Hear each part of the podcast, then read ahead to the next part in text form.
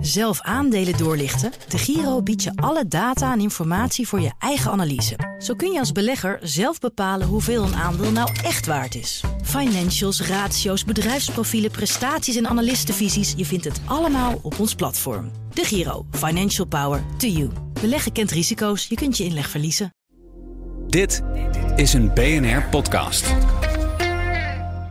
Doorgelicht wordt mede mogelijk gemaakt door de Giro. Financial Power to you.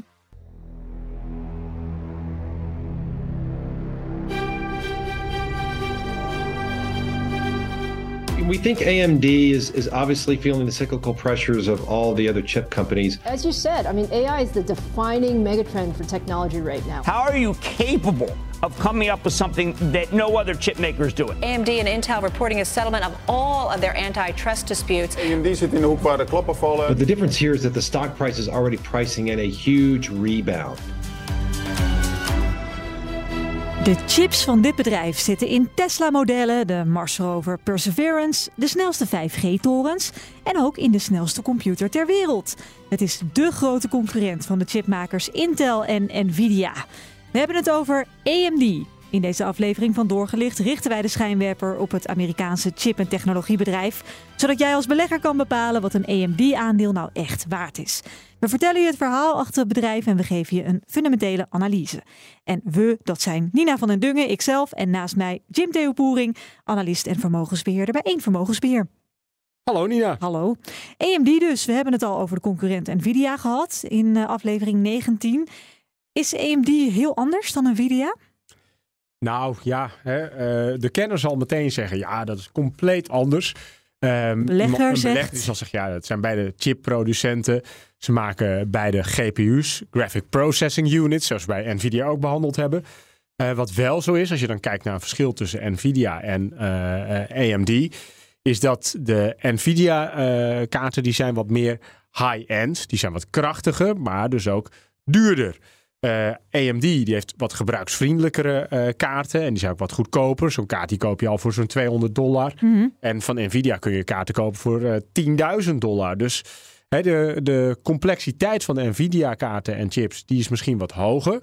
Maar ja, daar is de prijs ook naar. En misschien is uh, AMD wel wat meer ja, voor huistuin en keu keukengebruik, om het even heel onerbiedig te zeggen. Ja, ja voor, het, voor het gewone volk. Heb jij het in je portefeuille als vermogensbeheerder? We hebben geen AMD in portefeuille. Belangrijke disclaimer voor deze podcast. We geven natuurlijk geen beleggingsadvies. Het is risicovol hè, beleggen. Je kunt je inleg natuurlijk verliezen. En bedenk ook dat, uh, stel dat er in het verleden een aandeel ontzettend goed ging. Dat je denkt, nou dat ga ik nu kopen. Het biedt geen enkele garantie voor de toekomst. Dus altijd goed je huiswerk doen. Absoluut. En daar gaan wij bij helpen. Want wij geven je alle handvaten, tools, cijfers, achtergronden van het bedrijf. Zodat je uiteindelijk zelf een goede beleggingsbeslissing kunt nemen. Op naar de geschiedenis van AMD.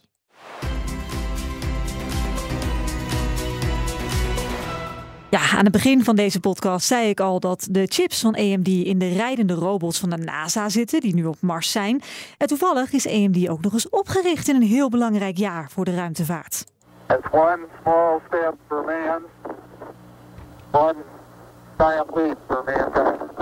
Quizvraagje voor Jim en voor de luisteraars natuurlijk. Welk jaar was dit?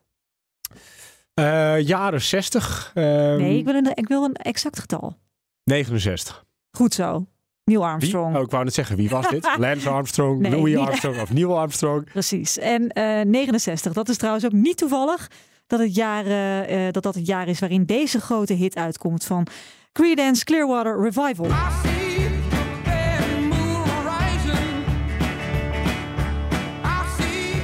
Beetje jouw genre? Nee, en ik had eigenlijk ook verwacht, eh, dat was wat meer mijn genre misschien, dat je hier zou komen met David Bowie in Space Oddity.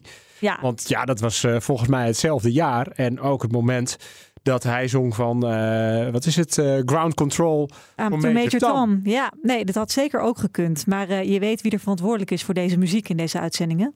Ja, dat is, Niels, Niels. onze Die doet dat redacteur. altijd fantastisch. Maar hier had ik gerekend op David Bowie. Nou, Niels, je weet Jim toch nog te verrassen. Het is wel zo dat Bad Moon Rising de Billboard Top 100 domineert. En terwijl dat gebeurt, is de Amerikaanse Jerry Sanders van plan om de chipindustrie te gaan domineren. Nadat hij ontslagen was bij Fairchild Semiconductors, dat is ook een Amerikaans chipbedrijf. Hij was er opgeklommen van eh, simpele salesman naar directeur marketing wereldwijd. En volgens het bestuur van Fairchild moest hij weg, want hij was, en ik citeer, te flamboyant en te excentriek. Dan zie ik een soort Willy Wonka voor me. Maar goed, als reacties op het ontslag van Jerry Sanders stopten nog zeven andere medewerkers van Fairchild ermee. En zij startten samen een eigen bedrijf met de naam AMD. Dat staat inderdaad voor Advanced Micro Devices. Ze vragen Jerry Sanders: wil je meedoen? Leuk, zegt hij. Maar één voorwaarde: ik word de CEO. Ja, er wordt heel even getwijfeld aan de eis van Sanders. Hij zal ook wel erg flamboyant en eh, excentriek geweest zijn. Maar uiteindelijk zeggen de oprichters: prima, ben jij maar de CEO. Hij was bij Fairchild al een marketinggenie, dus in zekere zin was hij ook onmisbaar voor AMD. In mei 1970, dan bestaat AMD precies één jaar. Het bedrijf heeft dan al 53 medewerkers, 18 chipproducten en die gaan op dat moment de markt op. Dat is al snel goed voor een jaarlijkse omzet van 4 miljoen dollar, om en nabij. Het komt al in 72 tot een beursgang. Hoe ging dat, Jim? Ja, dat was zogeheten over-the-counter plaatsing. En uh, er gingen 500.000 aandelen ruim naar de beurs voor 15 dollar per stuk. Nou, dat bracht meteen 8 miljoen op. Wat is dat, een over-the-counter plaatsing? Nou, dat is dus niet via de reguliere beurs. Dat is uh, nou ja, eigenlijk voor, alleen voor investeerders ah. die uh, nou ja, rechtstreeks in dit geval uh, AMD-aandelen kopen. Maar ze zijn dan nog niet verhandelbaar op de beurs. Nee. Een jaar later, in 1973, wordt de eerste overzeese productiebasis geopend in Maleisië. En aan het einde van 73 telt AMD al 1500 medewerkers en 200 chipproducten die samen goed zijn voor een jaaromzet van ruim 26 miljoen dollar. Maar dan komt 73 en dan breekt er wereldwijd een moeilijke economische tijd aan. People who want to work but can't find jobs are part of today's other bad economic news. The unemployment rate soared to 8.2% nationwide last month and it rose to an even higher figure here in California. A statewide jobless rate of 9.3%. Ja, en dat komt allemaal door, zeg het maar. De oliecrisis. Ja, Inflatie rijst de pan uit, de werkloosheid neemt enorm toe. Bedrijven lijden natuurlijk onder zware economische omstandigheden. Maar bij AMD gaat het eigenlijk best wel goed. De jaarlijkse groei van het bedrijf neemt toe met 60% En in plaats van personeel ontslaan, kiest eh, de baas Jerry Sanders ervoor om ze juist meer uren te laten draaien om zo snel mogelijk meer producten op de markt te kunnen brengen. Om de groei te bevorderen natuurlijk. Nou, AMD blijft stevig doorgroeien. In 78 wordt de omzetmijlpaal van 100 miljoen dollar uh, per jaar behaald. Dat zorgt voor een notering aan de NYSE, de New York Stock Exchange, in 1979. En in datzelfde jaar opent AMD ook nog eens een nieuwe fabriek. Dat gebeurt in Austin, Texas. De eerste helft van de jaren 80 staan nog steeds in het teken van groei. De chips van AMD vind je werkelijk overal, in digitale horloges, tot ook aan de space shuttles van NASA aan toe.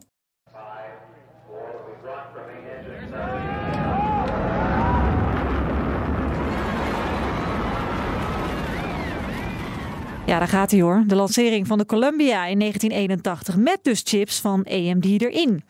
Ook wordt er een overeenkomst met de grote concurrent Intel gesloten. Intel krijgt in 1981 namelijk het aanbod van IBM om chips te gaan maken voor de PC. Maar dan wel op voorwaarde dat er een zogeheten second source fabrikant komt om dezelfde chips te maken. Mocht Intel of de second source fabrikant dan uitvallen, dan zijn ze altijd verzekerd, waardoor ze hè, weer genoeg chips hebben. In 1981 wordt AMD dus die second source fabrikant, waardoor ze het recht krijgen om de gepatenteerde chips van Intel te gaan maken. Ja, eigenlijk wisselen ze als het ware een aantal patenten uit. Het klinkt best wel onlogisch, Jim, want ja, als bedrijf je patenten weggeven, dat lijkt me niet zo grappig. Uh, nee, dat klopt ook. En toch gebeurt het wel meer in de uh, elektronica-industrie. Waarbij het natuurlijk zo is dat dit ook niet de eis is van Intel of de wens van Intel. Nee, dit is de eis van IBM. Ja. Want die klant die wil gewoon de zekerheid hebben dat die chips worden geleverd. Als het niet is door Intel, dan maar, de, dan maar door AMD. Mhm. Dus dat second sourcing, dat gebeurt wel uh, veel meer. Wel uiteraard onder hele strikte voorwaarden. Dus niet het patent wordt echt weggegeven, maar uitgeleend. En in dit geval kan dus AMD op de patenten van Intel dezelfde chip produceren. En uh, ja, op die manier heeft IBM minder risico op uitval. Ja. Nou, dat is natuurlijk wel uh, veel geld waard uh, voor Intel, zo'n Ja. zo'n uh, zo, zo'n deal. En dan ja, uit noodzaak nemen ze dan AMD maar mee. En om dan een beetje nog een soort leverage weer te hebben op AMD, zegt ze van ja, maar dan willen we ook van jullie zo'n patent hebben. voor de zekerheid. Nou, en daar komt toch wel behoorlijk wat gezeik van. AMD en Intel die beginnen elkaar in de jaren die volgen aan te klagen om talloze redenen. Een belangrijke uitspraak komt in 95 van een arbitragecommissie. AMD krijgt tot 2009 het recht om processoren te maken die Intel ook maakt. Maar Intel is dan niet langer verplicht om toekomstige ontwerpen met AMD te delen. En dat betekent dus in de praktijk dat AMD vanaf 95 helemaal zelf processoren moet gaan ontwerpen en ontwikkelen. Om toch wel een beetje bij te blijven en toekomstbestendig te blijven. AMD besluit daarom om het chipbedrijf NextGen over te nemen om de concurrentie met Intel aan te kunnen. Dat gaat initieel niet zo goed als AMD verlies begint te draaien. De verliezen die stoppen pas in het jaar 2000 als het bedrijf een eigen processor op de markt brengt, de Athlon. Athlon. Ja, ik zeg altijd Athlon, maar dat is meer omdat ik hem zelf had. Ja, ondanks de lancering van nieuwe producten en stevige overnames gaat het toch niet denderend in de daaropvolgende jaren. Geregeld schrijft AMD rode cijfers. Het komt daarom in 2008 tot een bijzonder besluit. Alle fabrieken van het bedrijf worden afgestoten, zodat er volledig gefocust kan worden op het ontwerpen van chips. Die strategie die werpt een jaar later al zijn vruchten af. Als er in 2009 weer winst wordt gemaakt, 209 miljoen dollar is het. Alleen is dat bedrag niet helemaal te danken aan de verkoopcijfers. Computer chipmaker Intel will fork over a whole lot of money to one of its biggest rivals. The company will pay Advanced Micro Device or AMD more than a billion dollars. It's all part of a settlement over a string of legal cases, including antitrust litigation, some patent licensing issues. In a joint statement, the two companies say the agreement will end now all of their legal disputes. Nou, daar is dus inderdaad weer het gevecht tussen Intel en AMD, maar dat komt dus hier tot een einde. Intel betaalt AMD in 2009 1,25 kwart miljard dollar om de strijdbel te begraven. En ook mogen de bedrijven voor de, komende vijf jaar weer chips van elkaar maken. Dat lijkt dus wel een eenmalige meevaller, want in de jaren daarop worden forse verliezen geboekt door de afnemende vraag naar chips en de sterk toegenomen concurrentie voor AMD. Een, een grote reorganisatie in 2014, dat helpt niks. Degene die verlossing kon brengen is Lisa Su. Zij neemt in 2014 het CEO-stokje over van Jerry Sanders. En in 2018 wordt er dan eindelijk weer winst gedraaid. Dat is grotendeels te danken aan de Ryzen-processors die het bedrijf begin 2017 op de markt brengt. In 2020 wordt een recordwinst van 2,5 miljard dollar geboekt dankzij die processoren en ook dankzij grafische kaarten die AMD maakt. Er wordt dan ook meteen een gigantische overname gedaan. 50 miljard dollar wordt er betaald voor het Amerikaanse chipbedrijf Xilinx. En ook in 2021 en 2022 maakt AMD winst. Of deze stijgende lijn gaat doorzetten, dat gaan we horen van Jim in de fundamentele analyse. Laten we beginnen bij de sterke punten van uh, eh, AMD. Want we gaan natuurlijk SWOT-analyse doen. Nou, zeg het maar, Jim, de sterke punten. Nou, het bedrijf is zeer innovatief. En het bedrijf brengt dus ook steeds uh, nieuwe processoren op de markt. En ja, je, je ziet dat dus ook wel in de uitgaven die ze doen voor RD. 5 miljard per jaar momenteel in 2022, 2023. Alleen maar om nieuwe technologie en nieuwe producten te kunnen lanceren. Nou, in 2023 hebben ze bijvoorbeeld een nieuwe chip uh, gelanceerd. En uh, dat is de, uh, nou moet ik even goed kijken, Radeon MI300 chip. Wie kent hem niet? Ik heb er geen verstand van, maar daarvan zeggen ze bijvoorbeeld van ja, we denken dat er volgend jaar alleen al 2 miljard omzet uit gaat komen. Nou, dat lift oh. natuurlijk mee op AI. Ja. Dus innovatie, dat is eigenlijk uh, het belangrijkste sterke uh, punt. Nou, daarnaast hebben ze een mooie productdiversificatie. Dat is ook door de jaren heen ontstaan. Uh, dus niet meer alleen maar PC's, maar ook gaming, datacentra, grafische kaarten. Dus ze hebben dat veel beter op orde dan in het verleden het geval was. Daarnaast hebben ze een aantal grote uh, partnerships met bedrijven, zoals bijvoorbeeld Microsoft en Sony, de Xbox en de PlayStation. Dus daarmee hebben ze ook echt langjarige overeenkomsten. En ja, Sony en uh, Microsoft zijn in die zin ook afhankelijk van AMD. Want zitten daar dan alleen chips in van AMD en bijvoorbeeld niet van Nvidia? Oeh, nou ik ben niet zo'n gamer, maar um, volgens mij gebruikt Microsoft ook technologie van Nvidia. Ja. Maar Sony met de PlayStation niet. Nee. Dus dat is echt AMD. Oké. Nou, nu het belangrijkste sterke punt. Uh, en dat is er al bijna tien jaar. Dat is namelijk de CEO en dat is uh, Lisa Su. Ja. Die heeft heel veel veranderingen teweeg gebract. Onder andere die productdiversificatie. en ja, onder haar uh, leiding is dat aandeel met een paar duizend procent gestegen. Dus beleggers die zijn er ook echt blij mee. Ja. Ze zet vol in op de lange termijn planning. heel veel investeringen in uh, R&D. En wat ook wel heel sterk aan haar positie is, nou de naam verraadt het al een beetje. Uh, hoewel ze Amerikaans is, is zij geboren in Taiwan. En een belangrijke partner van uh, AMD is TSMC. Ja, dus er is ook echt een verwe verwevenheid tussen het Taiwanese TSMC en AMD dankzij de CEO. Dus ja. ja dat is echt een sterk punt voor AMD. Oké, okay, uh, laten we eens kijken naar de zwaktes van AMD. Nou, dan komen we terug bij hetzelfde Sony en Microsoft. Want uh, ja, AMD is wel afhankelijk van een paar grote afnemers, deze twee dus eigenlijk, voor een groot deel van de inkomsten. En ja, dat maakt de omzetzekerheid naar de toekomst toe wel wat kwetsbaarder. Aan de andere kant, als AMD gewoon levert en dus de tevredenheid is daar, Um, ja, dan blijft dat wel bestaan. Ja, vooral omdat Nvidia wat meer op die high-end producten zat. En ja, uh, oneerbiedig gezegd, uh, wat meer huistuin- en keukenproducten van AMD komen. Ja, die zijn iets goedkoper inderdaad, klopt. Ja. Dus Nvidia die heeft eerder ook wel gezegd van ja, wij denken bijvoorbeeld dat die Sony PlayStation helemaal niet goed genoeg is voor onze uh, grafische kaarten. Hmm. Nou, ander punt is, um, dat is niet heel sterk aan AMD, dat de mobiele sector, dat is natuurlijk een enorme markt, die blijft ook, die groeit ook. En uh, AMD die produceert bijna geen smartphone processoren. Dus ja, dat is wel een zwakte. Aan de andere kant, hè, mooi bruggetje naar de kans. De kans, ja, precies. Ja, zeker, zeker. Uh, Samsung geloof ik dat ze dan wel processoren voor maken. Ja, ook een hele grote markt. Precies, en daar liggen dus ook kansen. Dus ja, ik kan er een heel verhaal van maken, maar waar ligt een kans? Mobiele telefonie. Ja. Nou, een ander punt, wat naar de toekomst toe ook heel belangrijk is. Die processoren vergen natuurlijk heel veel energie. We hebben het met z'n allen over groener worden, energietransitie. Mm -hmm. Dus de vraag naar duurzame producten is ook daar. En je zou dus heel veel uh, winst kunnen behalen met het energiezuiniger maken van die processoren. Ja, ja nee, want uh, ik zei ook helemaal aan het begin dat er dus ook in twee Tesla-modellen zitten hun chips al. Ja, als je kijkt naar die autobranche, ja. dan gaat het natuurlijk ook enorm groeien.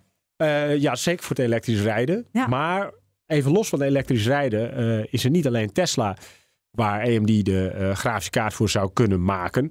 Um, want ja, dat, dat is nu wel de situatie. Overigens, dat is nog wel een aardig detail ook. Uh, initieel was het, uh, geloof ik, alleen voor de Model 3 en Model I. Ja. Maar tegenwoordig ook voor de Model S en de Model X. Want dat is wel een aardig detail. Die infotainment systemen die draaiden eerder op Intel en nu dus op AMD. Dus oh, die strijd die is nog steeds hadden, bezig. Die is nog steeds daar. nou, Goed. Andere, andere kans Ja. uh, die er misschien ligt, uh, is nog meer de focus leggen op datacenter en cloud computing. Ja, en een kans die er natuurlijk ook ligt, waar we met z'n allen over hebben, is AI. Uh, maar die bespelen zal, met name dankzij die nieuwe chip. En dat heeft er ook voor gezorgd dat het aandeel ja, in 2023 aan het eind van het jaar echt de lucht in is geschoten. Ik moet wel zeggen, als ik zo even jouw kansen beluister, dat die toch wel heel groot zijn. Ja, dit, deze markt die blijft groeien. Ja. Er zijn allemaal meer chips, allemaal meer rekenkracht nodig. Uh, hè, kleinere formaten, energiezuiniger. Ja, hè, 5 miljard per jaar investeren in R&D. Dat zegt Ja. ook wel alles over het feit dat de CEO ook ziet dat die kansen daar zijn. Ik heb nu al zin, zometeen als je de boeken gaat openen, om te weten of dit nou een duur aandeel is. Eerst nog even de bedreigingen. Concurrentie. En uh, die is met name ook van Intel. Dat is historisch gezien natuurlijk altijd al zo. Uh, maar een kleine misstap bij AMD of AMD kan er natuurlijk wel voor zorgen dat klanten weglopen en misschien toch weer voor Intel gaan kiezen. Ja, ja. Want hoe je het ook went of keert, als je kijkt naar de beurswaarde, zijn ze ongeveer evenveel waard. Maar als je bijvoorbeeld kijkt naar de omzet van Intel, ja, het is echt een veelvoud van AMD. Dus Oh. eigenlijk is AMD wel echt uh, het kleinere broertje. Ja, Dus bedreiging van Intel, ja, die blijft altijd maar bestaan. Andersom, als je me nou zou vragen van ja, wat is een bedreiging voor Intel, zou ik weer zeggen AMD. AMD. Want die kunnen nog Ja. steeds groeien. Er zit nog veel potentieel. Ja. Ja, grappig. Oké, boeken openen. Laten we eens kijken. Mag ik nog een bedreiging toevoegen? Nou, vooruit dan. Ja, ja, gelukkig. Ja, niet dat het te lang duurt deze uitzending, hè, maar ehm, wat wel zo is en eh, hè, waar, waar aan de ene kant natuurlijk een zwakte is Sony en Microsoft, is een bedreiging ook de afhankelijkheid van TSMC.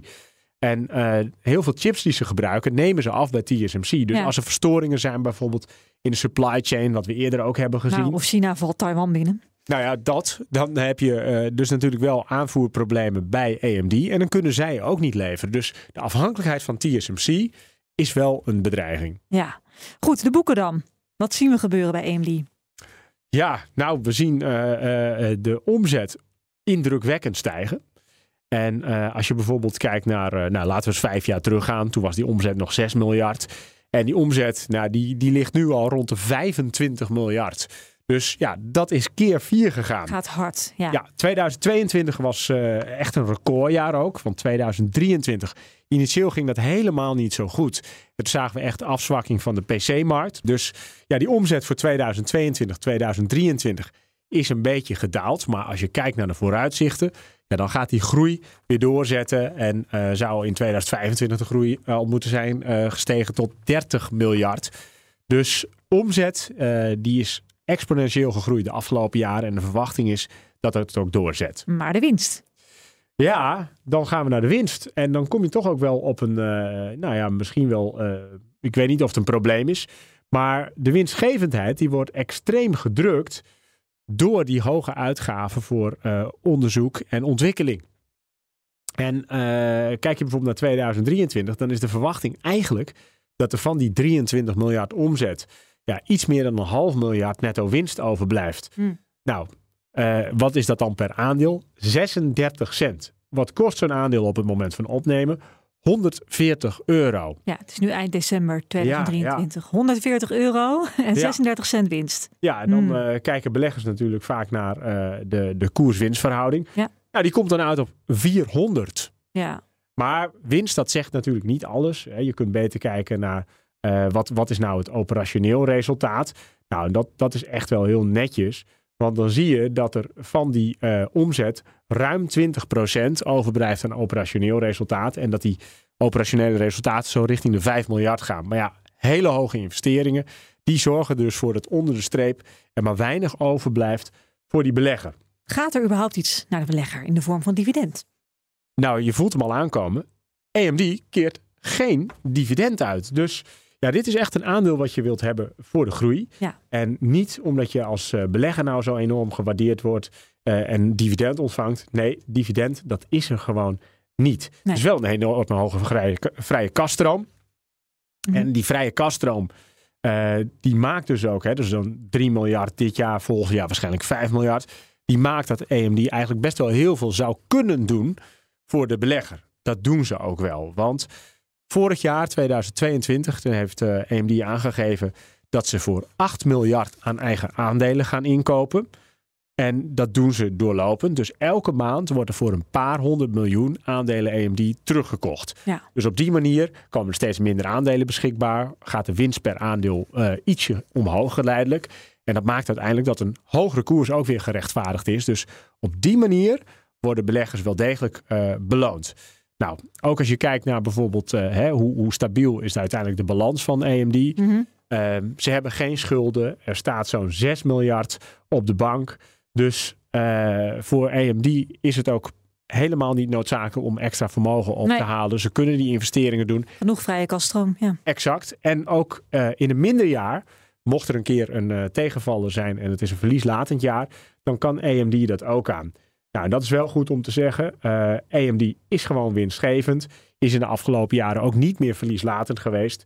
Dus de omzet groeit. Er is onder de streep een uh, prachtig resultaat. Maar dat wordt vooral beïnvloed door de noodzakelijke investeringen in ja, verdere groeimogelijkheden. Ja, maar dan is het, voordat we naar de conclusie gaan, toch nog wel interessant om het nog heel even af te zetten tegen de grote concurrent Intel, met wie ze continu in gevecht zijn. Je zei al, een beetje het kleinere broertje. Maar ze zijn op de beurs ongeveer evenveel waard. Ja, stel je wilt toch in, in AMD stappen. Hoe weet je nou ja, wat de beste keuze is, AMD of Intel? Nou, dat, heeft, uh, dat, dat weet je vooraf sowieso niet. Maar wat wel belangrijk is om te noemen, ze zijn inderdaad op de beurs even groot.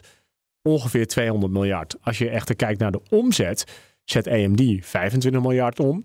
En Intel zo'n 60 miljard. Mm -hmm. Nou, wat er onder de streep overblijft, uh, bij Intel is dat ook beduidend meer dan bij AMD. Mm -hmm. uh, dus ook als je kijkt naar waardering. Nou, we noemden het al 400 keer de winst uh, in geval van, uh, AMD. van AMD. Ja.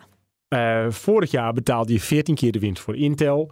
Nou, nu is dat opgelopen voor volgend jaar naar 40, 50. Dus Intel is echt wel het goedkopere aandeel.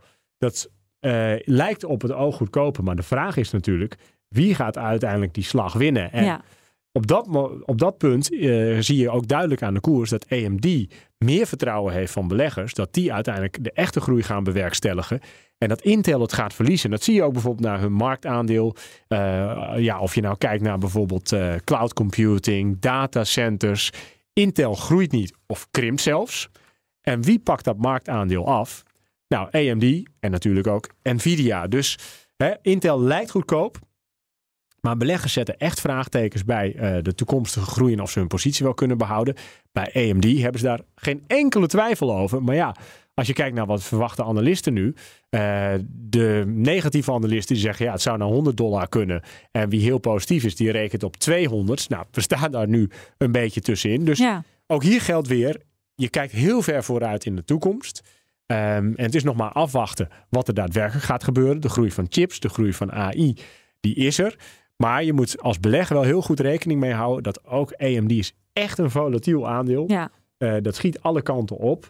Maar uh, wil je profiteren van AI en de groei van chips, ja, dan zit je uh, wel zeker goed bij AMD. En misschien is de combinatie van Intel en AMD wel een hele goede. De stabiliteit van Intel ja. en de groeipotentie van AMD. Ja, Nou. het is echt zo. Ja, oké. Lach je me nou uit? Nou, nee, natuurlijk niet. Ik lach jou nooit uit. Nee, maar het is natuurlijk wel grappig als jij zegt... dus benieuwd wie de strijd gaat winnen. En je zou op allebei inzetten. Dus je koopt van allebei een plukje aandelen. Ja, dan zou je dus zeggen... oké, de ene wint en de ander verliest.